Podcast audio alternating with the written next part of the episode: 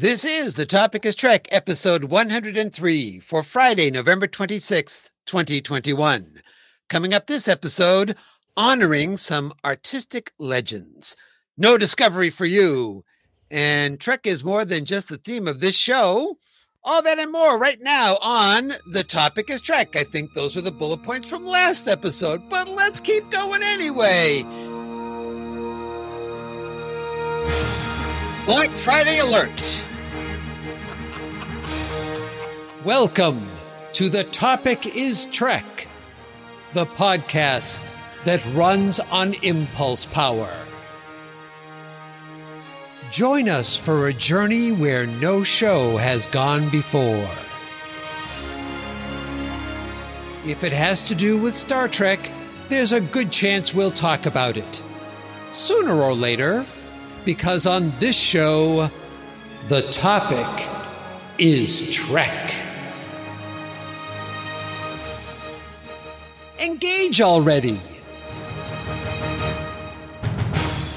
Well, hello everyone, and welcome to the first ever live stream of The Topic is Trek. If you are watching the live stream, if you're not watching the live stream, then well, welcome anyway to The Topic is Trek.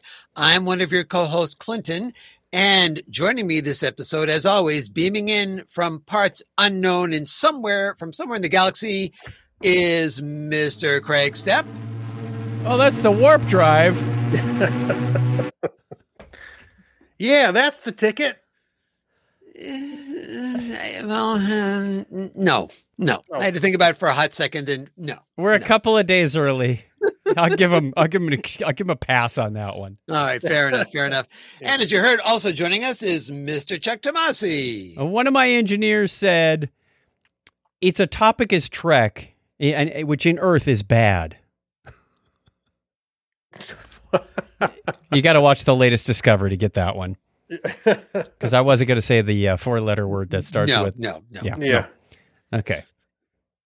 So I have a note here that says to uh, talk about Larry Nemechek's informal 25th anniversary celebration for First Contact on 1122. I didn't see either of your names in the chat as we were chatting last night, so I would expect that you did not know about this. I found out from it from a coworker with the name no less Jim Van Over. And why do you know that name? Well, because Jim Van Over Sr. was on this call. Larry called up a whole bunch of his friends, including Michael and Denise Okuda, Doug Mhm. Drexler, John Goodson, Dave Blass, Ben Betts, Jim Van Over, as I mentioned, and John Eves. And they were all having this reminiscing party in celebration of the 25th anniversary of First Contact, which, as far as I could tell, received no other fanfare on November 22nd. So this was rather fun. Based on the amount of chatting that was going on, it felt like a rather small group because it wasn't flying by at 8,000 you know, Right. Yeah. messages a second. It was actually readable, digestible, and replyable. And uh, great stories. Took a while for the conversation to warm up, but they went into, uh, well, if we use duct tape and some styrofoam cups for this, it turned out to be that. And uh, they did mention the DNGN thing on the pipes. Michael Okuda had a wonderful thing. He's got, uh, he and his wife were both in attendance eh, on the Mhm. same camera, no less. They're always together. Yes, and we'll have a story about those two in a little bit. So it was a lot of fun, about an hour long, and uh, Larry was a, a very gracious host and facilitator. Happened all on a Zoom webinar. Unfortunately, he couldn't figure out how to get us to view it in gallery mode. Ah, So we were seeing just a speaker at a time, which meant there were some visuals happening that they could see that we couldn't, even though they were in gallery mode. But it was still a fun time. Somebody's And, like, uh, "Hey, can you hold up that model?" Sure. And while Yeah. and let me tell you about it. right while it's guys switching over.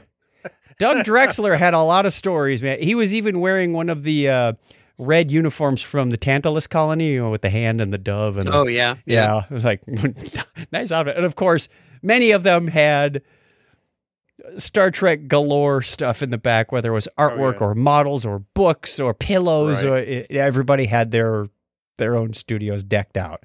Well, if we just had some way for you to have shared that with us, It was very last minute. nice. I didn't know until the very last minute. It's like, what? oh, okay, I'll jump on this. Well, why don't we just have them recreate it for us? you know? Well, Yeah, it let's is start over. recorded and it will be on YouTube. So look up Larry Nemechek's. oh, well, there you um, go. Yeah, uh, Trek.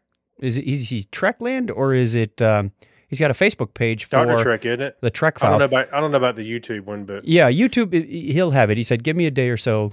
You got to download it and re-upload." So a lot of since fun. I'll be putting together the show notes uh, a little later on. I mean, the uh, the links. I can throw that in the links. I will uh, do my best. to find it. AKA Craig. This is a task for you. No, I I I will do that. Okay. I'm, I still have to put all the um, all the news stories that we're not covering tonight into the show notes. because we want you to know what we're not covering. That's Hey, right. It's Wait, sort of like way- it's sort of like giving you that Christmas list of things you're not getting. yeah. By the way, uh, it's, a, it's a supply chain issue. Never mind. Uh, yeah, right. Supply chain. The stories, the stories are all aboard a cargo ship just off Long Beach. It's on the Evergreen. Hey, just throwing this out there, Clinton. The bullet points we just wrote, we put them in there. Okay. yeah, we just wrote those. Those were not dupes from last week. because I said I don't remember writing them. I was going to get back to doing that, and I went, oh, okay. Well, Well, we I- thought, okay, maybe he forgot to do it, so we wrote them, and you go, "Oh, those are from last week." It's like, We put one of those repair bots Well, I on said I, them. I said I thought they were. I wasn't Uh, sure, but I thought they were. The Great Sphere put them in there. yeah, Yes, it knows all. Well, uh, before anything else happens, we should make the next thing happen. I have no idea what that sentence just meant, but we're about to start subspace chatter. Of course, however, we cannot actually begin subspace chatter until we get the go ahead from Charlie. So, Charlie, we all set? You don't need all that subspace chatter. That's a big yes from Charlie, obviously. That's what I've been interpreting now. That means yes. When no Charlie means says- yes from Charlie. From yeah, from Charlie, just from Charlie. That's exactly what that means. Yeah, Now we're going to have a very timely story based on the discussion that we were just having. Mhm. Chuck has the first subspace chatter news. Yes.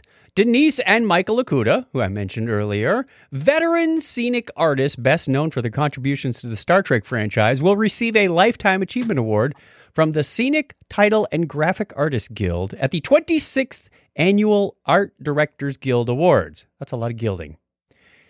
The Okuda's Award will spotlight their artistic contributions not only to numerous Star Trek films and TV series, but also to many other space related dramas, also recognizing their collaborations as creative producers for new visual effects, among other accomplishments. In addition to Trek, Michael Okuda has worked on acclaimed TV series including The West Wing, along with such films as Sully and Richard Jewell. Denise Okuda served as a video slash computer playback supervisor and was a graphic artist on seven Star Trek TV series and motion pictures. Additional Wow. credits including include pilots for Threshold, Star Patrol, The Flash, and The Osiris Chronicles. She recently served as a graphics consultant on Netflix series Space Force with her husband Michael. And uh-huh. she has also written several editions of Star Trek, uh, the Star Trek Encyclopedia, excuse me, two editions of the Star Trek Chronology, The History of the Future, and On Board the USS Enterprise. The honors will be handed out at the ADG Awards next March. Congratulations to both of them, very well deserved. very nice. Now, in a move we you are sure to remember, IDW published uh, publishing has announced a new graphic novel, Star Trek Klingons. The publication set for release for next year will chronicle the legendary life of Kahless, the Unforgettable. That's, The comic book- that's terrific. Kahless, the Unforgettable. He can fire a magic missile. I mean, what, yeah. The comic book is the first installment in a series of extra long one shot spotlights on uh, the Star Trek franchise's most iconic alien species. The story will be written by Jackson Lansing and Colin Kelly, writer showrunners of the Star Trek Year 5 comic book series. They will be teaming up with artist Timothy Green II to tell the legend of Kahless, the unforgettable. I don't know if he says it that way. No, no, I don't know either. No, that was the Um, way that the TV announcer announced him back when he was on that game show on Kling on uh, yeah, Kahless. on, yeah, on he would- Kronos. And that was the end of the announcer after that. Yes, pretty much. it's yeah. time to play dialing for Kronos. Anyway, the greatest. He's also the greatest warrior of the Klingon Empire. I want to get that in there before he kills me. Exactly. from the from the death of his cowardly brother Morath to the victory of uh, the victory at Three Turn Bridge. He ran away, Sir that. Morath. Sir Morath ran away. He was not afraid to die. Oh, brave Sir Morath. So while while um, Craig was reading his story there, I picked up uh, from the background here my copy of the Star Trek Encyclopedia by the Okudas. Aha. Um, it is uh this is it's two volumes. This this edition of it, and these things are jam packed with stuff. They it, you can do your workout with these books. They are that, Yeah. folks, is why we went to video right there. My goodness. Did So, you not return them to the library? I no, I bought these. Yeah. Oh, ignore you ignore that little card in the inside cover. Just Oh. ignore that. Imagine that book that Tilly checked out 900 years ago. I know that the the fee on that is going to be insane. Yeah. All right, but by now you've probably heard the news that Star Trek Discovery did not premiere this week in markets outside of the US and Canada. Hmm. In a move designed to consolidate the Trek franchise under the Paramount Plus banner, Viacom CBS paid off all Netflix related financial commitments. As you may recall, Netflix took on international distribution rights for the series back in 2016 as the streamer partnered in funding production of the show. But as a result of this res- resolution of debt and the agreement with Viacom CBS, all episodes of Star Trek Discovery left Netflix in all international regions the day before Discovery's season four premiere. Ouch. That's what's called Wah. timing. The show will not be returning to international territories until 2022 as part of Paramount Plus Global. The UK, Germany, Ireland, Austria, uh, Austria, and Switzerland will be among the first markets to stream Discovery on Paramount Plus.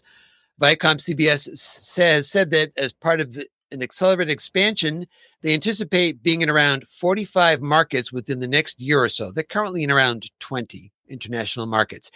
And of course, a high profile brand like Star Trek will lead that charge. Of course, as we have speculated, I think a lot of people in those international markets, when the rug got pulled out from underneath them, they went to alternate means to see Of the course they season are. premiere of Yeah. Of course Star that's going to happen. They flew in on BT Airlines. Exactly. Now, what I don't understand is why can't they just flip the switch and like make Paramount available wherever? I, I think it's a series of deals that they have to uh, go through. One source was talking about the fact that they thought that like Paramount Plus was going to be exclusive to Sky customers in the UK. So I think that they're just trying to, you know, make all the the deals. Now, why they chose to make this deal before they got all those other deals in place, that's a different argument Yeah. you know put all your your things all set and then leave netflix don't leave Yeah. them and wait until Yeah. 2022 to come back Yeah, because they're missing an opportunity for all of the fans to be gushing over whatever details about the show. You know, that rather than okay, now we got to be quiet because we don't want to spoil it for everybody. No, it's our turn. It's our turn to ruin their internet experience. oh, really? well I think Well, we do I mean- plenty. i mean we do list spoiler alerts when we talk about episodes we can't really hold off talking about discovery until 2022 but we do so try do, to do we need spoiler to, do we need to give them a s- Yeah. Oh. I was thinking Bet. more or less on social media in general, but yes. yeah know. well I, eh, the internet is as the internet is you know stupid is as stupid does? All right, and take us away to someplace, a happy place, Chuck. Oh, I'm going to my happy place, a Paramount theme park. It was announced two years ago for Kunming, China. It just got a big boost. This week, Chinese authorities announced the project is moving forward with an $8 billion dollars in funding. Unfortunately, they don't have dollars, so they might have a little problem with the uh, exchange. But that will be for a large development that will include a 643 acre Paramount resort. The project is owned, funded, and operated through Chinese institutions with a license from Viacom CBS to use theme assets for Paramount and other properties. The proposed Paramount Park Kunming, wow, that's getting harder to say by the minute, Ba- ba- ba- ba- ba- ba- ba. will include six themed areas, including a Final Frontier, not not Star Trek Five movie, That's- No, please, no, That's- no, no. That's Yeah, the ride move nobody along, rides. Okay. The the final frontier area themed around Star Trek with a number of different attractions. The other areas of the park would be Paramount Boulevard, Adventure City, Wonderland, and a Peanuts area, you know, the Charlie Brown character, hmm and a Dinotopia area. With Paramount's exit from the theme park operations business and the closure of the Las Vegas Star Trek The Experience about 13 years ago, uh, Mhm. the only operating Trek themed attraction in the world is the Star Trek Operation Enterprise roller coaster at Movie Park, Germany. There's a trivia question for you. Construction of the China Paramount Park has yet to start, but there is a targeted opening date of June 2024. Which Hey. is kind of aggressive. That is kind of aggressive. Two years, little two and a half years. Hey, you know the theme park near me used to have uh, Paramount used to own it, and we had a Star Trek. Uh, you know, Klingons that were walking around, and we had all kinds of uh, theme Star Trek theme rides. You know, for me, I thought it was awesome. Uh, Yeah, I think they I think they uh Paramount left you know sold that operation of their their theme park stuff in 2006 maybe it was. Uh so a little before they um the experience closed down, but yeah, they they had the Paramount parks in several cities. Gary Mhm. Gary told us to let go of our pain. That's all you do. You Uh, go into the final frontier no. section of the park. share in our pain. Start what- digging some holes. Great ride. Great ride. That's right. Well, moving right along, nothing says Christmas like a new Star Trek ship on your tree, right? This how year, mu- the how Hallmark- much this year? How much this Yeah. year? All right, this year the Hallmark keepsake ship is the La Sirena from Star Trek Picard.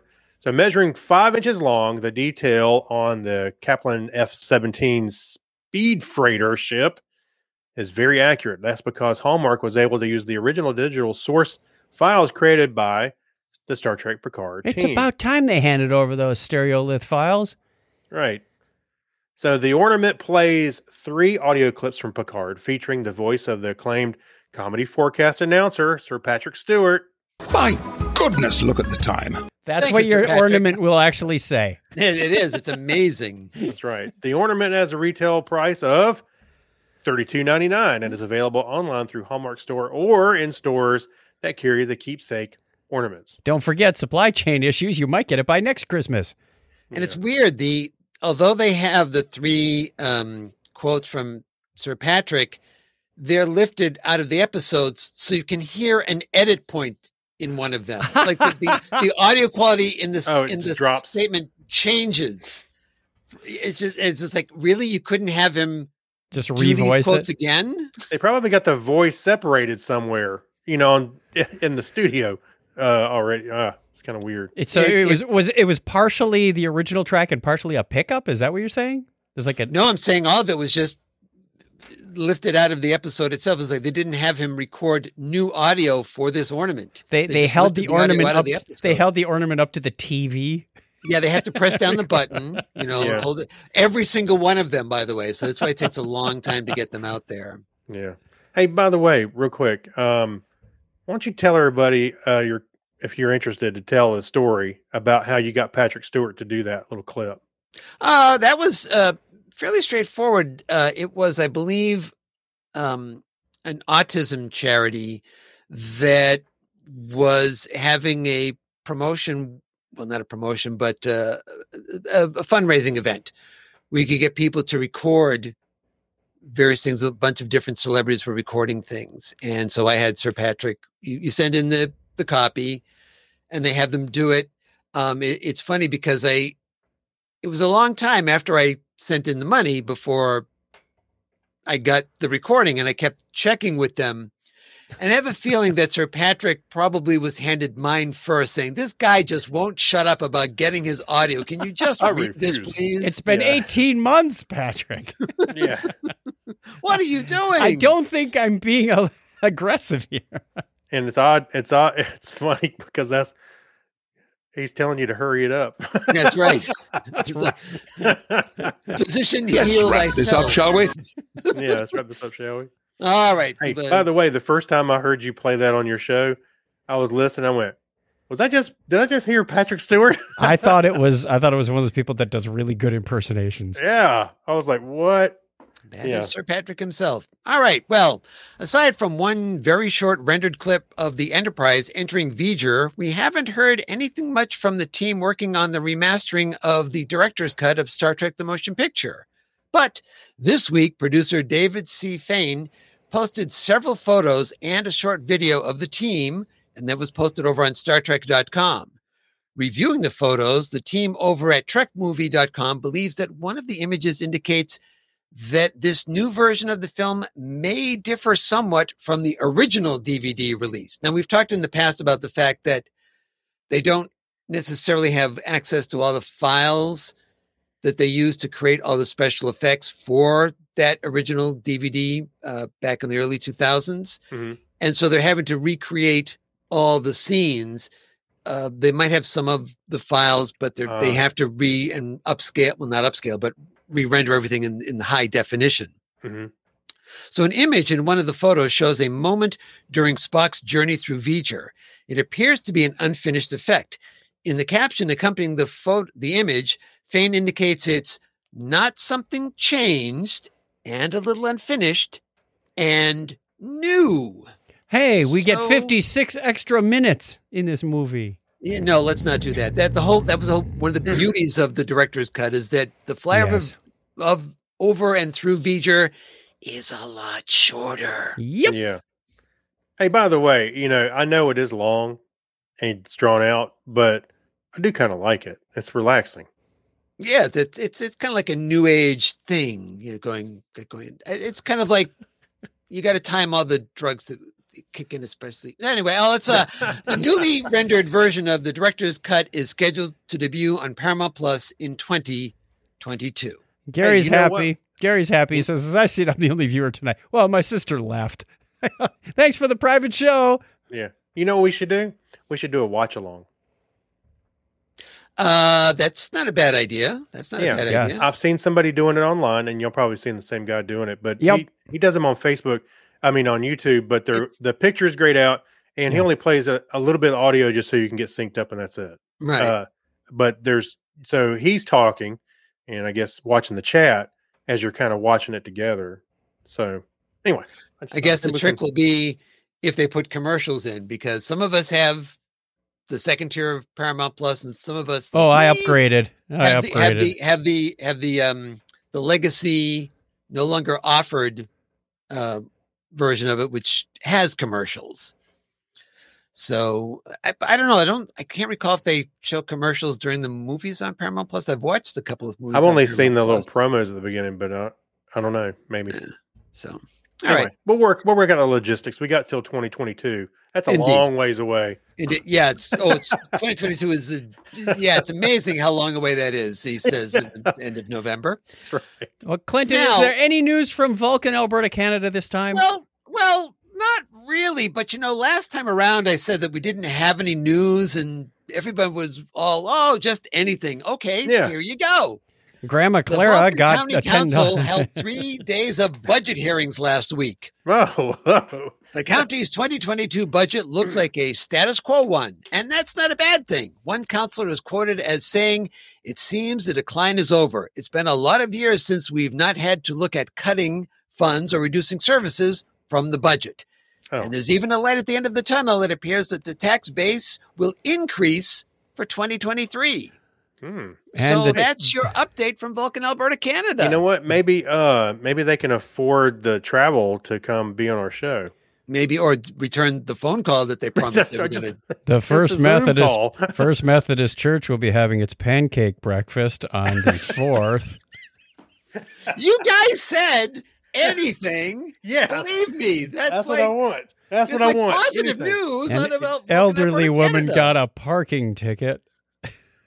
All right, Charlie, Charlie, it's time for that favorite part of the show for me. It's when I get to say goodbye, Charlie. I want to stay, stay, stay. I won't do it again. Please, I'll be good. I won't ever do it again. That's don't what you said it. last time and the time before that. Fool me 103 times. Shame on us. hey, this this kind of news from Al- Vulcan, Alberta, Canada reminds me. Uh, makes me think of like you know, the Mayberry podcast. Here's here's what happened this week in Mayberry. Otis checked Opie! himself in again. and- Opie, stop playing with the Klingon boys. All right. With that said, it's time to head out on our main mission with an appropriate sound effect. oh, oh, that one. Ah, Just pressing some buttons. Not just any buttons. I have a system. I'm the Wil Wheaton of this soundboard. It Ah, has You got to the wrong have. a- shirt on. Yeah, I was gonna say you don't know. You don't know what, what rank he rose to and on what No, you show. need the colored. Uh, if Tom need Paris can sweater. show up on lower decks, don't count out Wil Wheaton. I wouldn't. I wouldn't doubt I him wouldn't. showing I would. That, I, I'm up down for that. So, we'll- Yeah. matter of fact, uh, on um, Oh, that should have been one of our predictions. on um, the Ready Room, he was really hinting strongly that oh, I would really, really like to, you know, revisit Wesley's character again, you know, on some show. And I'm thinking, okay, there's only certain possibilities that that can happen on. Hey, guess what? He was in it, but we actually deleted it. That's oh right. man, we're only a like few the weeks. movie. We're only a few weeks away from reviewing our predictions, and then we got to make are. more. We do. Okay, that's one of Oh. mine. Wil Wheaton will show up on another show. No, you can wait. I'm not going to You- remember. I predict. I predict that Chuck is going to predict that. Okay, that's, that's- No, That's right. And I predict that Clinton's going to predict. Nobody would have What? predicted we would have ended up on a video stream. let let us move on to that main mission I spoke earlier thereof. We're going to begin with Prodigy, and uh, yes, it is time to hit the old spoiler alert. Uh, since we Which Did we do one? Oh, do do this one. Spoiler alert. Spoiler alert. We're only going to play two because I think Craig recorded about 800 of those.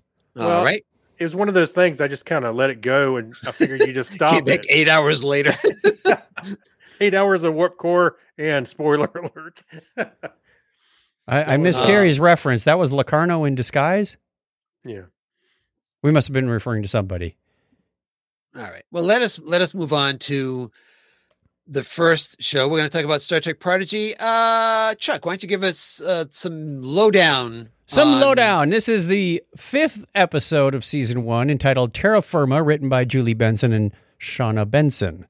I almost said somebody else's name who's really close to that. I've known her for about 40 years. Uh, directed by Alan Wan and Olga Ulanova. Here's your breakdown of the story. After the USS Protostar crashes on the surface of the murder planet, aka Larry, everyone must trek. I see what I did See there. what I did there? Yeah. 10 kilometers across the surface to reach the ship. Meanwhile, hologram Janeway temporarily takes the captain's seat and attempts to stop Larry from consuming the ship. To make matters worse, the Diviner and Dreadnought beam to the surface, intent on retrieving the Federation ship. All right. So that is our quick synopsis. Now we're going to get into just talking about some of the details of the show. First of all, I want to talk about the the actions of the what I guess we'll call them the crew of the ship this Sure. week. Why not? They're they're mostly stranded on the planet, and their their mission is to get back to the protostar, and then of course we have hologram Janeway on the ship itself.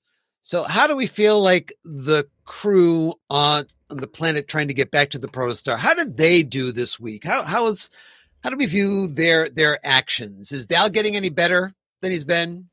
Mm, I think they're still trying. Uh, they're in that. Um, what's the different phases of? Um, Denial? Is it, No, the fa- phases of death. no, No, I, I think he is getting better because he, he even mentioned he said, you know, it was my bright idea to follow the stars with a little help. You know, so he is he's starting to show credit and he's warming up to Gwen uh, after uh, you know blaming her for a couple of things during the show. Yeah, he blames her twice outright for uh, which I think was it is accurate. Yeah. That that that's the reason that they're that they're stuck there. So it, I mean that that is true, but I, I guess it's a case of well, do you need to keep pointing it out, and is that helping things any at this stage of the game? Right. Right. Here's here's what I was talking about is the difference. There's five stages, and there's forming, storming, norming, performing, and, and so and then there's adjourning, but that's a different one. That's a new one, but uh, they threw on there. But I still think they're kind of in that storming to norming phase. They haven't they haven't uh, quite gelled yet. So they they're still working through obviously a lot of that um you know trying to know how that each one's going to work together He was that well. famous American general for Desert Storm, Storm and Norman. That's uh, yeah. That's what I thought. That's not that you were going there. with Yeah, that. I do. Yeah. Okay. right He's been he had some management classes last week, so now he thinks he knows a it's few not buzzwords. no those words i've been drilled in my head for years not Let's just dog ear that for now. whatever anyway so i was just saying those are the different phases and they're still in that storming phase and they're still working out because you know gwyn obviously is they're not working together un- until later on so So I got a I got a question for you. Something that really bothered me about this, especially the second time I watched it. where they they were following the sensors? You know, she said, "I'm putting sending out a tracker Right, so you can follow." her." tricorder. Yeah, right. and and they're following the tricorder, and then they look up and the hill is moved. Now, was the protostar? They said it's just beyond those hills. Was it on the land that was moving also? And if so, then the second theory of following the stars doesn't work. So if they're following this the, the tricorder, why don't they follow the tricorder and not the hill? Well, I guess the only thing is if the planet can make you th- see things that you want to see, perhaps what they what um Zero was seeing on the tricorder was not what was registered was not actually on the tricorder. yeah they were used in landmarks so the landmark Well, was moving No, but Right. it- So it- right, zero but, was but looking. she had the tri it, it had the tricorder saying it's 10 kilometers in That away. direction X. towards that hill. and as they're walking things are changing so i think the reason that considering the fact they're walking in circles and if and if it's following the tricorder then you have to assume that that's not what is actually on the screen that the, that the screen is actually helping lead them in this giant circle I couldn't resolve that. because it can make it, it made them see It- other things previously All right. Mhm. It's a bit of a stretch. They didn't they didn't really lead into that, but they they I guess if you inferred that Yep, okay. It's supposed to be a kids show. Seemed a little little wide of the mark for me. well i like the i like the fact that i think they hit the kids uh just demographic just right and you were left out Well, If I'm I like the- confused, then a 6-year-old is confused.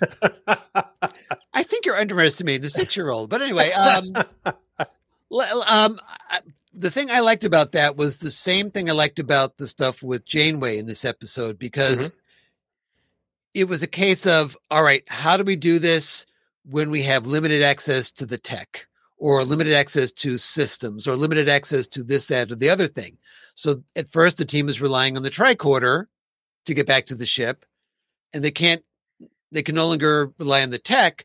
So they use the same thing the people have used for for centuries is to navigate by the stars and make your way back to where the ship is. And Janeway is trying to do the same thing that she doesn't have access. Now, I thought it was weird that she said she doesn't have access to the uh, the weapon systems or anything. She only has access to non-essential systems or something like that, But which she was bizarre. Yeah, and she was Why would you do that? She was shutting down a whole lot of stuff. Well, she wasn't an emergency command hologram like the doctor No, that's was. true. That's true. So But uh, she's a training hologram, but yet she still has access to some basic systems. Right. So she then says, well, you know, I don't have access to all these top level things. So what can I do? And she starts doing those things to try to take care of. What would the Mhm. real Stuff. Janeway do? I'm going to get a wristband that says that. Yes. it is kind of it was a little odd that the hologram was going hmm what would the real janeway do you know like she was pondering rather than just being a uh, a set of algorithms you know doing the right things or Well, programs. that I I'm wondering about that because first of all, I had to get in my head that this is a hologram just like the EMH was a hologram because the first thing I thought of is well why is hologram Janeway having to press buttons the captain's Exactly. chair. When- But- yeah but- just go but the emergency medical hologram would often sit at consoles and do things as well. It's like, well, why does it need to do that? So I think it's, it might just be something built into the programs to make them appear more human and easier to interact with. that that's Or- how they interface with systems. Or Or go ahead, Craig. security. It keeps Segregation of duties. Right. If your hologram was able to interface directly with other key systems, that could be uh, what capitalized on by perhaps somebody who breaks into the hologram routines. So by keeping them separate, I suppose. no, the first that's ridiculous. The first thing they would do is they'd access Starfleet records. We know that. Already. yeah, they always download the entire do. database. Yeah, I was gonna say actually, uh, Starfleet just called and they said that their database has been compromised and username and passwords were released. All right. Your great. credit- I got- your okay. credit cards Go to was- LastPass again. All right, here we go. yeah, yeah, your credit cards. Your Federation credit card has been compromised. yeah, Oh, oh my latinum. Darn it. Ugh. we don't have real money. We Okay, I got a credit card couple other nits to pick on this one. Mhm. I- Gwyn is supposed to be really good at languages. Why did she get the word constipation mixed up with constellation? Well, what was the word that she got mixed up the, in the first episode? There's another word that she she also Yeah, Miss. yet she knows that's called a mek'leth. It's a, you know, it's like wow. which I had a question about. It's like, okay, we have Jankom Pog knowing it's a Klingon ship, Mhm. and we have Gwyn knowing that it is a mek'leth. And it's like, uh, apparently the Klingons are just all over this quadrant of space because everyone seems to know about them. I can see how Well- Gwyn might know. She's studied languages and cultures and whatnot. So I that made sense. Jankom, not so much. except except the klingons this could be see this is like it's a kid show so breathe but all right if she knows about the klingons the klingons and the federation are buddies but we know that she doesn't know what the federation is well she does know what the federation is from her father at least that information was kept secret from her but she knows about klingons Yep. if she knows about klingons how would she not know about the federation see it's kind of That's like a a, good point. weird yeah, thing going on there Right. yeah. Right. Um, I see that. Yeah. There was also a bit of continuity error in the end. Uh, well, a couple of them as they get closer to the ship. They leave Gwyn behind yes and they take off. And he says, "What part about split up don't you understand?" And Yeah. then the diviner shows up. He he shows up right at the ship. Oh, and there's Gwyn laying right oh a few yards from the ship. but that's not the ship he thinks it's the ship he's not seeing the ship That's why he walked up the ramp, and then you see Dal right walk up the he's ramp walk- for he's real. just going into, he's just he's, he's under underneath, he's the getting same eaten by the weeds.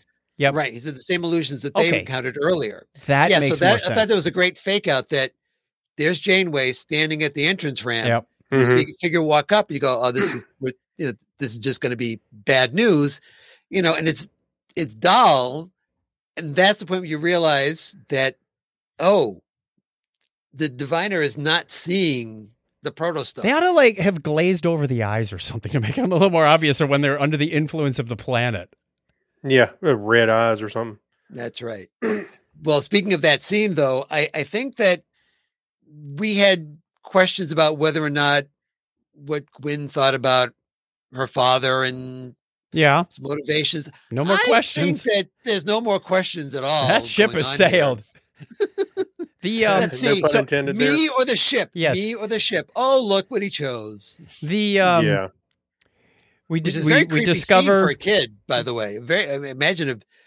uh, I mean, this show does not pull punches when it comes to oh, we're going to play it, you know, softball. Yeah. with kids. It's like no, that's an abandonment by the father to just leave the kid to die. yeah, Yeah. among the thorny Whoa. weeds. Yeah. Hey Great kid, I'm going great out for a pack of cigarettes. Um, we we discover what the protostar really is. Yes, it is a protostar. It's a little baby star. Oh, a baby star. Did you all catch the Did you all catch the phrase that Rok said when they were sort of battling the the big giant robot monster? It was real quick. She said something to the effect of, "If you dream backwards, do you wake up from a nightmare?" Oh yeah, yeah. Uh, eh, well, yeah, that was nice. Yes, we find out there's a gravi- gravimetric protostar containment system on the ship that the ship is not really willing to shut down. And it's a good thing it's not willing to shut that down. I can't imagine if you had a protostar just kind of kicking around inside your ship that Yeah. things would go well. so the question is: Is that what the diviner was really after, or he, did he just want to a Starfleet ship. Did he Well, know maybe- there was a protostar aboard? I don't know. I thought it was very interesting though that he got to the ship, or he saw he turned around and he saw the ship, and his word was salvation. Right. And and when when they finally hit Maybe the he pro- lost it. the other the other phrase that I thought was rather interesting that he said was at the end of the show when they fire the engines and they uh, the you know diviner ship drops out of warp and he, he says can we track them he says no they're longer no longer on our maps and he says she's gone did that refer to the ship means. the Right. ship or his daughter because I'm, I'm thinking him at the ship I well, I thought that was an interesting phrase because Yep. it could be either, uh-huh Yeah. but the fact that if he if he feels that strongly about her, or if he's having I don't know, is he having second thoughts? Because clearly he had a choice he could make. He could do either of those things when he showed up on the planet, and he chose. It was no one forced him to choose to go to the ship. Rather he than said i her." have no choice right. Yeah. Well, I, I kind of think you do, but you know that's okay. You chose poorly. But and see, we had towards the end of the. I'm sorry. Go ahead. I'm, no. Go ahead. Go ahead. Go ahead. Go, go ahead. No, go ahead. see, see now that um, you've seen that conflict with with Gwyn, and you saw her and Dal start to get together and talk and talk things out. I think you're starting to see that gelling I was talking about, where Yep. they start working together, and um, the team's going to start forming or norming. Going to start norming. And then performing Yeah, that's right. Saturday Fair enough. night at the Ku- Budokan in Tokyo. So I had a couple of quotes. We sometimes we pick out quotes. I think the best quotes this episode were from Zero. First of all, I liked when she was just unceremoniously picked up by Dal and Yeah. used as a flashlight. Not sure how I feel about this, but happy to help. yeah, but I'm happy to help. And Yeah, then that's I right. keep saying her, but it's an it's it's it. Uh, Zero trying to communicate with the murder planet, saying perhaps I can ask its name. Nope, it just wants to eat us. Yeah. hey, I love it that that moment when Murf said, Yeah. Great lines. best. Murf has the best one-liners. That's Absolutely. right. The translator just is not working though for some reason. All right. Oh, and I thought it was interesting in light of what we're going to be talking about next that there's a point where running along away from things, everyone comes up to a cliff "Yeah, that they have to. I know." Oh, we'll we'll get to the cliff in Right. the in the Discovery episode too. Well, that's what I'm saying. But in this episode, I thought it was interesting that, hey, look, there's a cliff. All right. I guess. Hi we- guys, I'm Cliff. one of these days, one of Where's these days, the show might actually go over the cliff. Yeah, Our show? Uh, long ago. yeah. You didn't get the memo? Anyway. Episode three. All right. We need to rate this one. And let's see. What is our rating system this time? Oh boy, What do we got here? We've got one to uh, ten murder planets, One, Yeah. one, one to t- one to ten Larrys. one to There we go. ten Larrys. One to ten Larrys. Larry. Larry. I need to look up to see if that's now indexed on Memory Alpha. La- Larry, see Murder Planet. It probably is. It's a All right. subtitle on Larry Nemecek's page too. Let me ask you first, Chuck. Oh, there's a What do you rate this? question. Was Larry Nemechek even involved in the naming of that planet in some way, shape, or form? Was that a tip of the hat to him? Well, we could always ask somebody we know. He could just say yeah. He's probably got a letter that says something about it. Uh, In a memo dated Yeah. June 12th. Now, if they had named, if it, if they had, if Rok had said, "Oh, I wanted to name the planet Aaron," we would have had our sights on oh, Doctor yeah, that, that McDonald. That- just that- yeah. What am I Thank you. rating this thing? Uh, I'm glad you cleared up some of those confusions of the six-year-old on my part, because that that boosted my rating a little bit more. Although I think it was it was very subtle. Uh, so I'm going to make this as short as possible. I'm going to give it a seven and a half. I I enjoyed it from a storyline perspective, but I thought it was just a little too complex for a children's show to follow along. Hmm. Interesting. In parts, Okay. in parts. Again, the storyline was great. The effects were great. We got a lot of stuff out of it, but Mhm. it just it was missing a few elements for me. Okay. What about you, Craig? Um, I'm gonna say I'm gonna up. I can't. You know what? I kept thinking about my reviews from last time because Chuck was calling me out on it, which I did enjoy very much. So what? I'm, The points are meaningless. but I I thought this had a. It was very Star Trekky in the sense that they're on the planet, they're trying to figure out the planet. Um, you know, and it's messing with them, and the terrain's changing.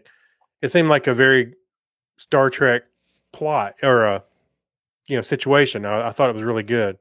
So um I didn't really think of it in the sense of a child a children's show like uh Chuck was talking about, but I'm gonna say I'm gonna give it an eight and a half. I I liked it. I thought it was pretty good. Then you saw Janeway in action and then you saw the Protostar in action. Mm-hmm. So yeah, I'm I'm giving it. Eight Did and a half. anyone else have a hard time reconciling a young-looking Janeway with an older Janeway's voice? No. Mm, I mean, I'm Okay. used to that's the way Kate Mulgrew sounds these days. So I, Her voice has changed slightly over the last Yeah. 25 years, and well, everybody people everybody does a little bit. I know that. Yeah. So hey, um, what, hey, don't don't uh elder shame. I I am the elder, yeah, and apparently Saru is now too. But we'll get to that in a minute. We will. We will. All right. Um, and I am going to give it a. I think I'm going to give it an eight and a half as well. I think the one downside for me in the episode was the entire series is up to this point, including this episode, just one episode. If you cut out the beginning and closing Mhm. credits, it there's no where one episode leaves off, the next one picks up. Mhm. And I felt like in this one, it ended very, very, very abruptly. You know, the protostar takes off, and the the diviner and and dreadnought are left behind. And I expected and a little bit more resolution because we're gonna be gone for Or a you know, cliffhanger. I mean, this wasn't much of a cliffhanger. It's like if that's a what five they're aiming episode for. pilot.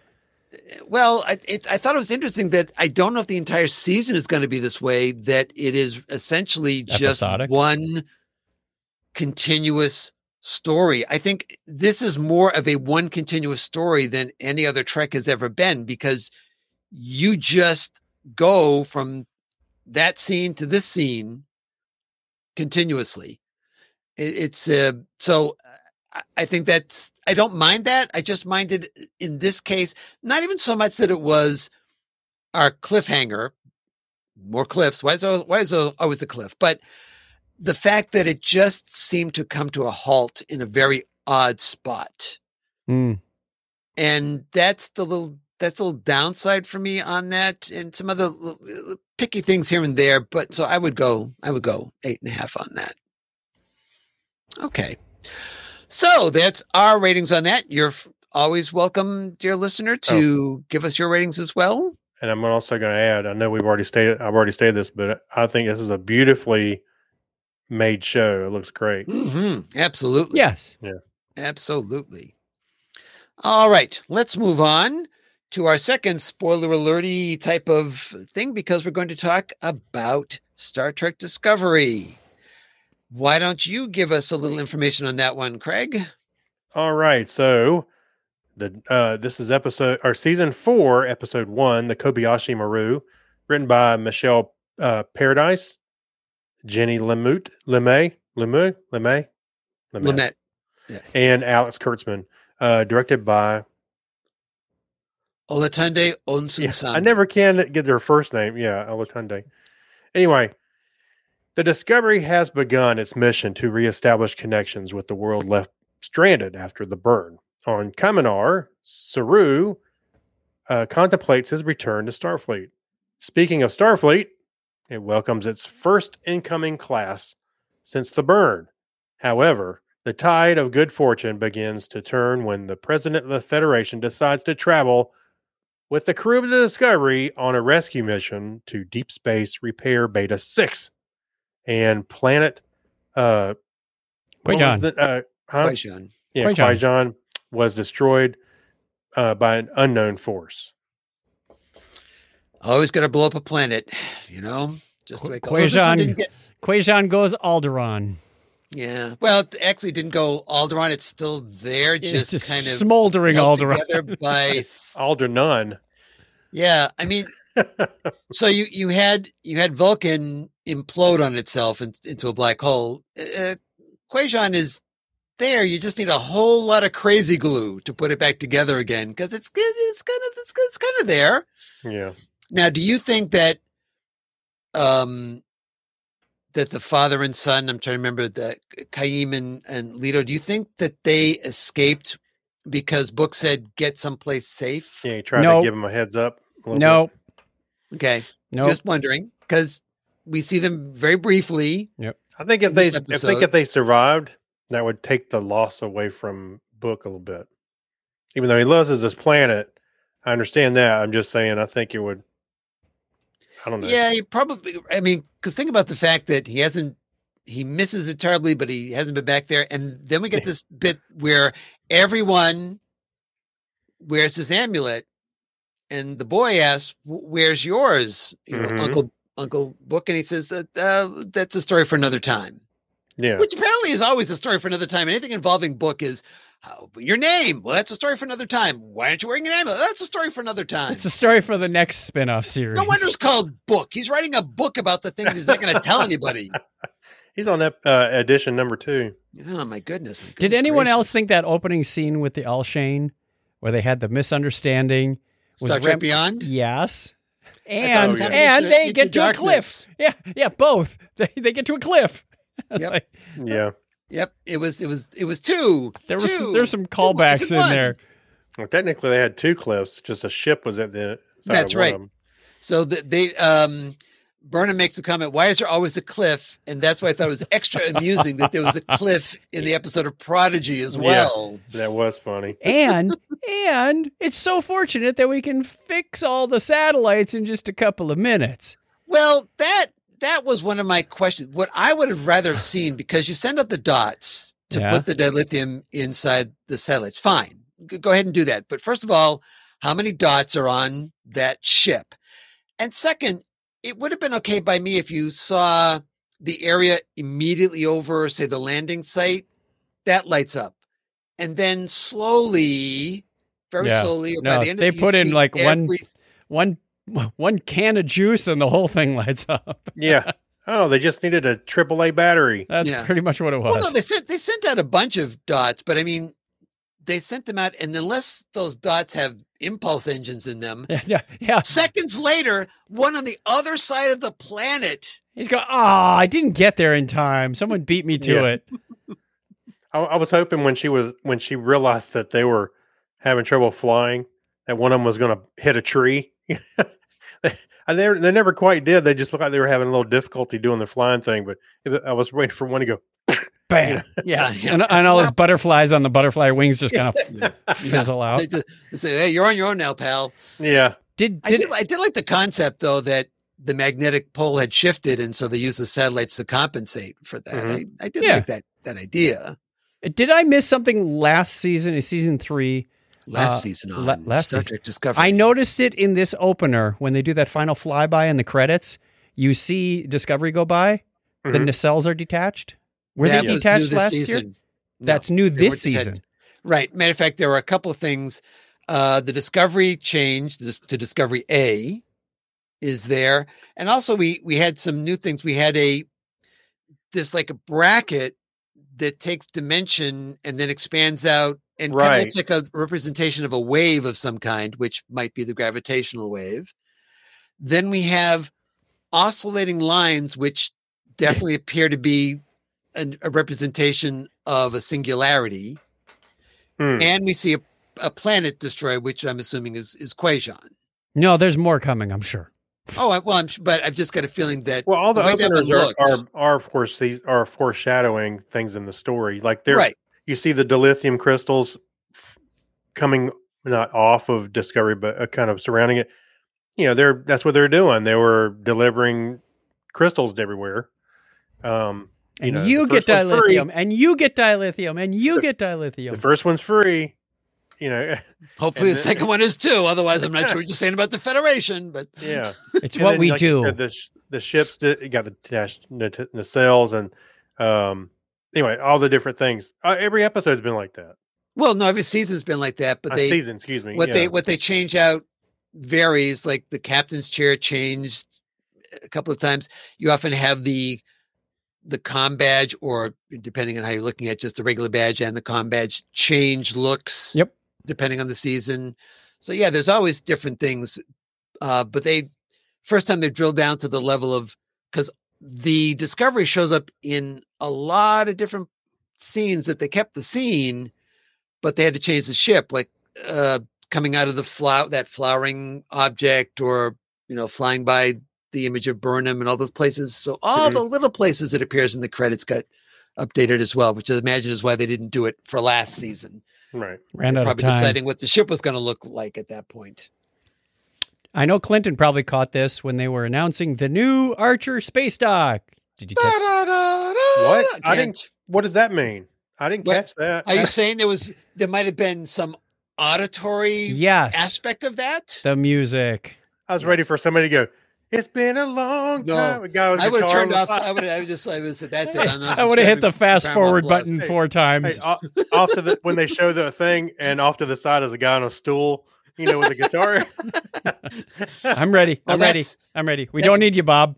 Yeah, that's, we, yeah, we got we got we got the end theme. We're we're- we're we're covered here. No worries. I thought it was a cool little moment. Um, I also felt like it was, I don't know, a little too fan service. I don't know. It just kind of seems a little too much. I don't know. It seemed weird. Too much fanfare? And- and- really? And, the, no, too much fan service and Fan service, and, yeah. oh, I and see. you, and you Well, feel too on the nose kind of. and having having the Voyager inside there as well. It's like okay, we're going to encompass as many different franchises as possible in this one shot here. Here we go. Yeah, yeah. See, I actually, what it instead? I know it's the Voyager in there, but what if it was like the Enterprise instead of, you know, uh, in Archer's dock? I think that would be more appropriate. The whole thing was wired up with a Cisco network. Gosh, uh, see what I got to work here with people. You know, and Janeway just We're trying to get as many franchises. in the corner sipping some coffee. So there we go. all the captain said. Face palm. Face palm. Yeah. Um, I- I mean, that would have been a cool. Uh, uh, if you're going to go to the Archer space dock, might as well should have thrown an enter, the the future Enterprise in there, right? Well, you, I, I think the reason that Voyager is in there though is because the president of the Federation is talking about the fact that it's being Voyager is being fitted with this pathway oh, drive. Yeah, So yeah, yeah. No, I, I, I realize that. I'm just saying. I'll, yeah, I'm just saying it would have been cool if they would have worked that in the story. But what if it was Enterprise they were putting that on? I don't know. However, it's it is interesting because I I think most people have had a positive reaction to it because Mhm. you know, let's face it, sometimes this show just is a little all over the place in terms of their continuity with the franchise. And we accept that. We go with it. But Mhm. here's the case where just out and out, we're just gonna play Archer's theme. Yeah, And and I felt like you know that's the sort of thing that lower decks does on a daily basis so the fact that discovery is at least you know playing into that somewhat as well hmm i think it's a good thing No, it was fun. I mean, it was fun. I was just say, stating that I.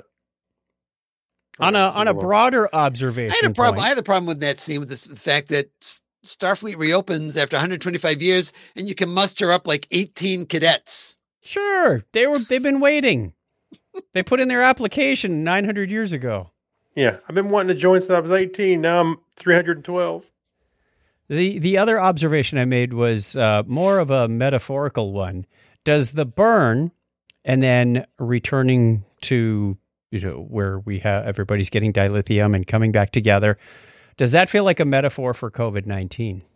The, the pandemic. well i think that i think they're going to be making this season kind of have that as a as a metaphor.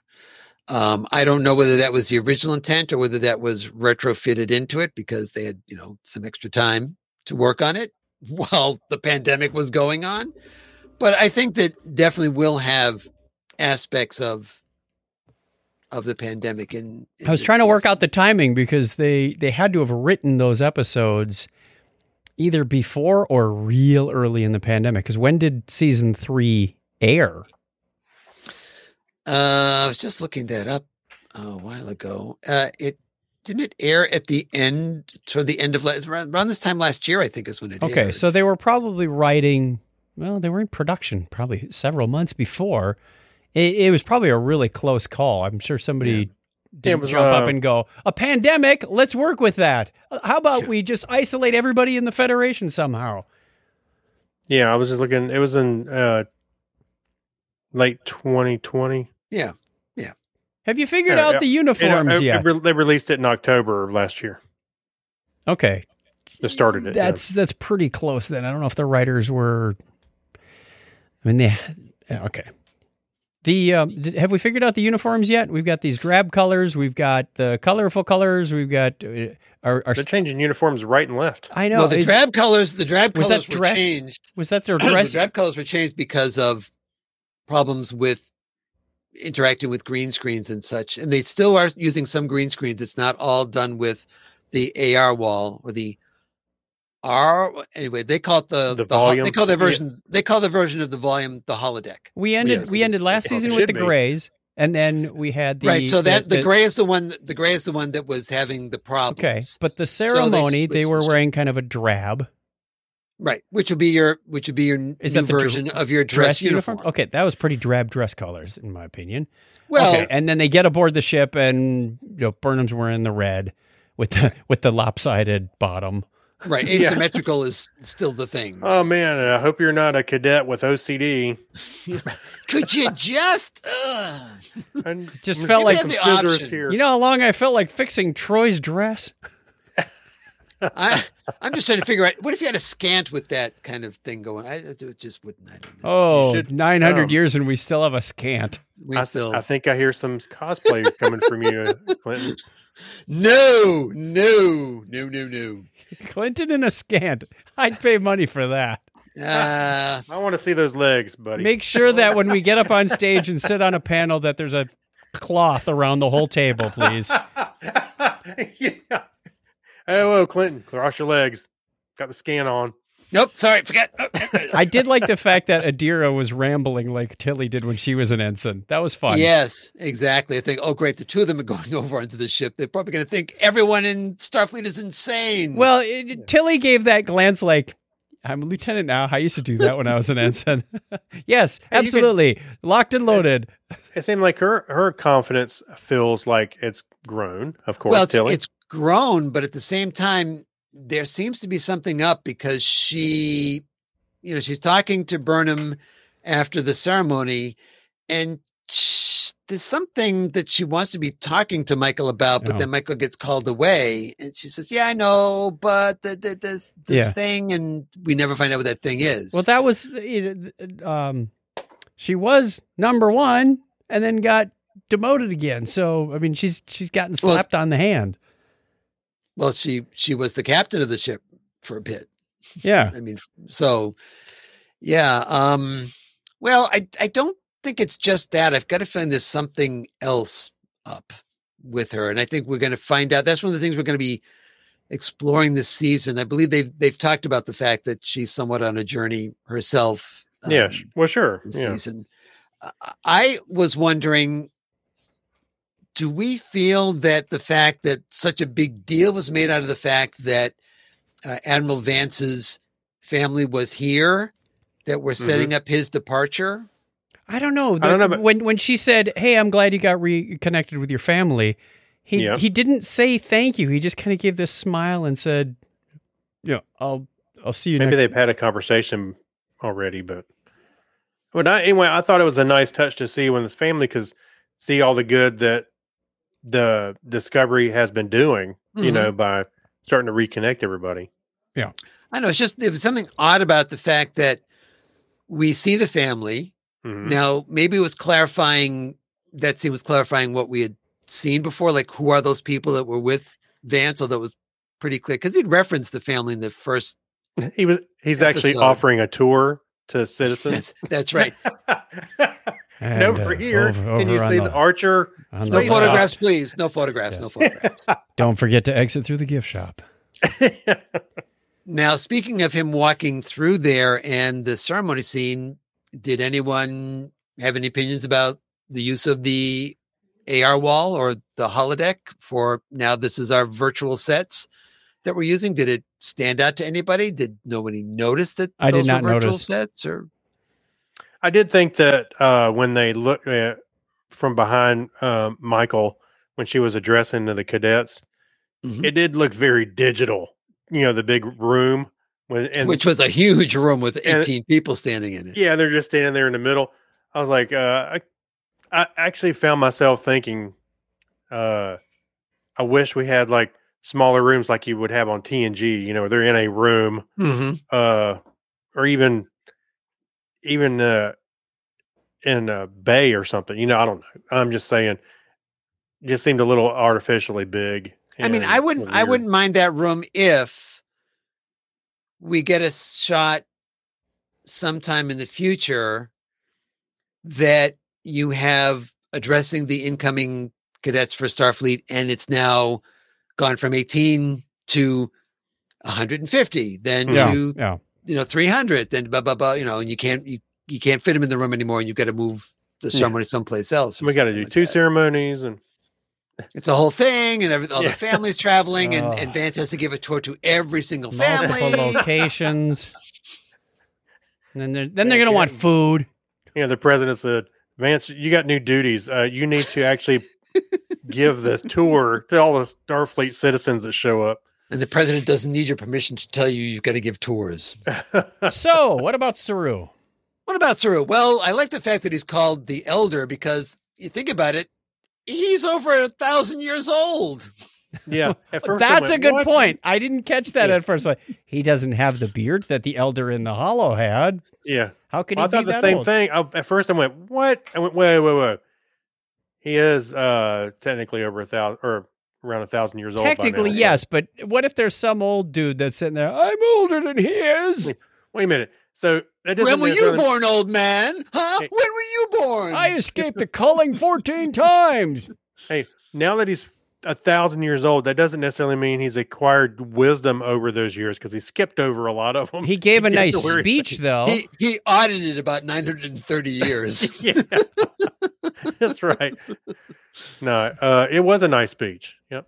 And it was interesting to see how you have the two species on the planet interacting. yes. No, we'll we'll go down to where you guys are. You don't you don't have to come up. We'll, we'll go down to where you are. And Well, actually, his speech, uh, because of the nature of Star Trek, referencing everyday, you know, things, I had the feeling that that was also a reference to maybe the way the United States was acting uh, at the time of right, last year. right, because you have you know, well, this is our home, but we're part of a much, much, much, Mhm. much bigger entity. And so, how do we interact with that other, you know, galaxy? The the the, the whole rest of the universe. How do we, you know, Right. what, we're an island. And We need to interact with people. We storm Starfleet. I didn't vote for Laira Rillak. Yeah. All right, well, let's not, let's let's move on from that right now. Uh, Actually, I, I, we never so we never got to see the old president of the Federation because all I we, don't think they we, had we saw one. Vance and we saw we saw um David Cronenberg. I'm gonna just call him David Cronenberg, but Mhm. his uh, Kovich. Um, so we, we we never saw the old president of the Federation. I don't I don't know Maybe they didn't was he voted one. out because hey the burn was your fault and I'm going to start anew or something. I don't know. Well, after a while, he's like, I, I'm not ruling over anybody. I'm just out of here. There's, Yeah, only, like- there's only six stars on this flag. What's the rule? Yeah, six stars. That's Well, right. they've, they've they've increased the amount of uh, worlds by almost, they've almost doubled it at this point over the Mhm. course of a, of a year. So that's not That'll too look good on your resume. Absolutely, absolutely. All right. Does anybody have any other observations about One cannot Kobayashi Maru? one cannot have all the lives one desires. I want a T-shirt that says that. Well, I have a question uh, with the title of it. I guess is another comment. So Oh, it's Kobayashi Maru. yeah. Has Burnham failed to learn the lesson of the Kobayashi Maru because she basically went through the Kobayashi Maru test twice in this episode, And but she was able to trick her way out of it. the president is not Starfleet. Knows about the Kobayashi Maru somehow. goodness knows how. Well, it's no secret by anymore for crying out loud. I was going to say, if Everybody it's still talks about secret to the cadets at this point, they're like, Hey. "What are you living under a rock?" I just looked it up on the uh, uh on the memory alpha. That's what. That's right. Now that we got internet back after the Yeah. burn, That's right. No, I feel like I feel like because I feel like Burnham's answer to both Book and to the president was, yeah, she doesn't quite get it, and I've got a feeling this season is going to say she's going to reach a point where she's going to face the no-win scenario and has to choose. I just have that feeling that this is set up for what her arc is going to be. oh, you, we're are we going to kill off a major character or two? I, I don't know if we're going to kill off a character or not, but there's going to be some situation where she has to choose one or the other. She can't say, "Oh, I can save everybody and save everything and do everything," and it's probably going to be something rather traumatic. I'm I'm kind of liking this Kirk attitude she's got though. Mm-hmm. Yeah. I have a. f- I have. a- I predict that Michael Burnham's going to be the Starfleet president. You think? No, no, no, not a politician. Did I? Al- did Although I she did learn, the, she did learn the lesson to n- not like mouth back to the president because you saw you saw her and Vance exchange a look, and he's like, "Don't." Yeah, she had sort of this eye twitch that went on. It was very subtle. Yeah. Uh, one more, one more thing at the very Yes. ending. Clinton, was that a new ending theme to the show? It was. That's It what I thought. Oh, That's maybe I shouldn't have stopped it so quick. Well, also sometimes it shrinks down, and you know, it's just like the, the next thing begins. Yeah. and I know. like, But because there is like no that. next show, you can watch it. Hey, Craig, watch Picard. didn't I'm we what? teach you through the Marvel U- Cinematic Universe to watch everything right to the end of the credits? Yeah, as a matter of fact, what did I watch? Oh, I went to go see Ghostbusters. Yeah, Afterlife, and I had to stay for the two.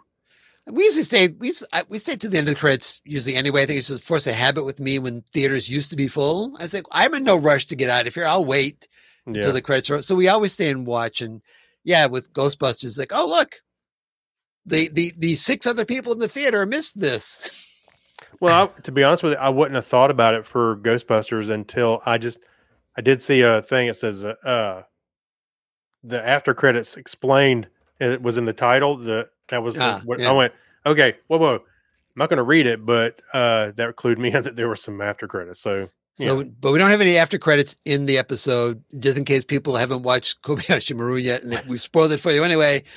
Don't go looking for something in the end credits. It's the music that's different, but not- Right, they right. should have played the Enterprise theme. Yes. Uh, that's been stuck in my head for the whole episode. Let's get on with it. What are we Yeah. using to rate this thing? Ah, what are we using? What are we using for crystals? this one? What are we using? The lithium crystals? Or what We- were those birds called? That book was uh the dead taken out? birds, Yeah, or, or the little am, am, amulet? yeah. Uh, dots. let's- How about dots? There you go. dots. Okay, Okay. dots. Because they've we've got endless supply of dots. All right. Well, I will go Hey, first. check on- your, your video froze when you did that. You were like stuck. That's funny. All right. Well, I will start off so we can go in reverse order. And I'm going to give this one, I'm going to give this one an eight. I felt it had promised it was a bit all over the board.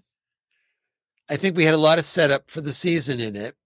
I I actually liked the first scene because of the fact it was clearly referencing Star Trek Beyond and Star Trek Into Darkness to have that wink wink nod to the to the audience about we know what we're doing here type of thing. hmm But after that things just well things just things get serious which is okay but they seem to be then going at a breakneck pace to try to get everything in including oh we got to destroy the planet by the end of the first uh, episode of the of the season Like, Yeah. okay, that's you, know, you got the space station, all this other stuff going on. There's a lot happening in this in this one episode. So I think it I think it suffered a bit, and I, I think it will calm down hopefully after this. But I'm giving an eight based on that. So that I'm going to go backwards. So Craig, you're Okay. next. Um, I'm also going to give it an eight. Um, Although I should probably give it a little extra points because I think they're they're also trying hard to call out other people in the bridge crew. You know, like uh, by name, the Mhm. guy, because uh, like one person you don't have in your grid here is uh, Ensign Christopher, uh, Lieutenant Christopher, whatever that was filling in the communications. Well, if he's only there for one episode, I didn't put in the guest stars. So Just saying. But yeah. Ugh, Anyway, so I um, failed. I failed. But see, I picked up on his name pretty easy because they were talking to him and Mhm. calling him by name. So um, I I'm gonna say eight and a half, and I'll give him the half point for uh, starting to make sure everybody's included. And we even saw Lieutenant uh, Willa for a brief moment. She's the one that comes and gets uh, Burnham. So it's like, oh, she's still there Yep. at headquarters. All right. How about you, Chuck? I'm going with an eight as well. Like you said, Clinton, it felt a bit Game of Thrones. Let's see how much we can cram into this one episode. Yeah. And uh, oh, but they've done that before. Uh, season one felt like that in a few episodes as well. Like, wow, that was all one episode. Um, so it it was uh, it was kind of all over the map. The callbacks were were fun, but maybe a little over the top. So I give it an eight. Eight, Okay. eight dead birds. No, eight dots. No, it's. Hey, by the way, I will mention one thing, and I know I should have said, called this out up until now, but Sonequa Martin Green can speak really fast. You know, Mm. when she's spewing out uh, technobabble about what they need to do, I'm like, that lady can speak. or when she's arguing with the president to save her job. It's like, Mm. yeah. either kick me out or I got a job to do. You know what it sounds like? It sounds like whenever you listen to a podcast and you tell it to trim the silence. Nobody ever you know, inhales. and speed it up just a hair. It's like, Oh, yeah, I listened to double speed with the gaps out. yeah. Maybe she's a robot. Who knows? Oh. Hmm, No. hmm. Is that your prediction? No, it's not my prediction. All right. Well, with that, we're going to come back from our main mission and a, uh, a very quick warp speed roundtable. Just got a question for you guys. Yes or no? Do you think that this gravitational distortion is headed for Earth? You know, because that's usually the thing that happens with these things. Is Yeah. it headed for Earth? It was a problem. and It wasn't a problem until it started going towards Earth. We That's don't know right. where it's headed because the, they said Kwejian and the space station weren't even near each other. So we don't Well, know. yeah. Yeah, uh, is that a vector that we're tracking now? I I don't know. I'm I'm going to go out on a limb and say no. Okay. What do you what do you think, Craig? Are they is you know, is it gonna be like every other thing in Star Trek where oh there's the rest of the galaxy, but oh there's Earth, then that's the thing that everybody wants. Well, I'm going to say uh, no. I don't think it's um, the primary reason is I don't think the primary thing is Earth. No. Okay. Well, Well, it may I it may be mean, impacted, but I it- right. I mean it just said is it headed for Earth? Like the galaxy is very oh, big. headed for Earth.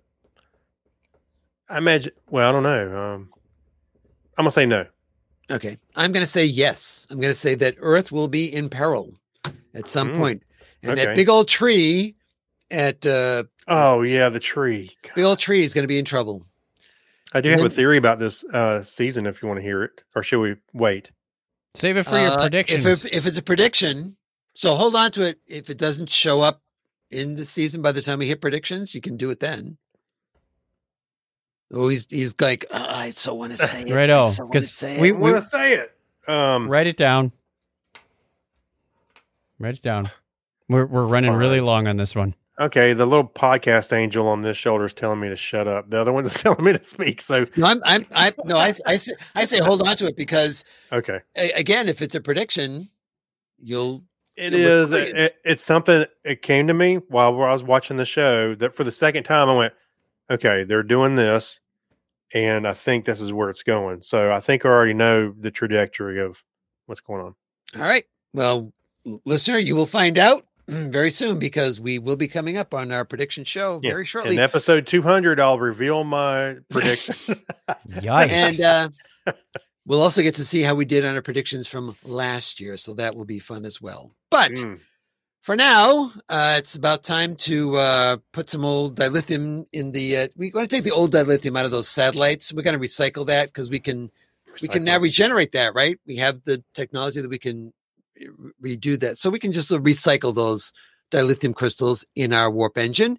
You can find me, Clinton, at comedy4cast.com, all one word with the number four. And you can also find me on Twitter and Facebook and Instagram and MeWe and your roof. Go look on the roof. I'm up up there on the roof. So There's a toilet up there. is.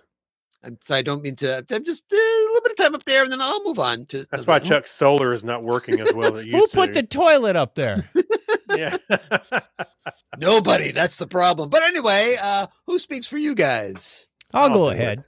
oh, go ahead. We both volunteered for once. Yeah. You can find us at Technorama Podcast. Uh, The uh, URL is chuckchat.com slash Technorama or just Google Technorama Podcast. You'll find us on Facebook and everywhere else where you find us. Craig and I also do a live stream on Sunday nights just like this, only without so much Star Trek stuff around it, but lots of Yeah. space news and, and fun stories that we cover and put our own spin on them as well. So look forward to seeing you there. Also, don't forget to follow our Topic is Trek page because now we have a live stream and you'll want to be notified when that comes out. We do. We have a live stream. Ooh, that looks oh, that's right. I'm doing Surprise. that right now. Yeah. Hopefully, we can grow our audience next time. Ah, okay. More twists and turns than uh, than Deep Space. Uh, it wasn't Deep Space Nine. It was Deep Space something Beta. Some. Ah, it's very confusing. Beta six, deep space, Deep Space, Deep Deep Space Space Beta Repair six. Station Six. Uh, the, the name is too long. I'm You waiting gotta- for you it to get out of beta. You got to change say- the name on this. Yeah, I was about to say Beta six. Huh? When they gonna release that thing? All right, hit the theme, boys. If you like the show, please be sure to tell a friend about it and subscribe so you never miss an episode. We'd love to hear from you. Follow us on Twitter at The Topic is Trek, visit our Facebook page, or visit thetopicistrek.com. Until next time, on behalf of Chuck, Craig, and myself, I'm Clinton, thanking you for listening.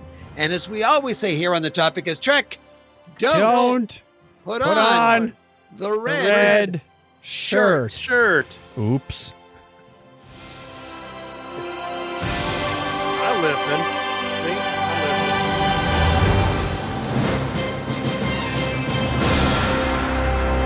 and make sure it's asymmetrical.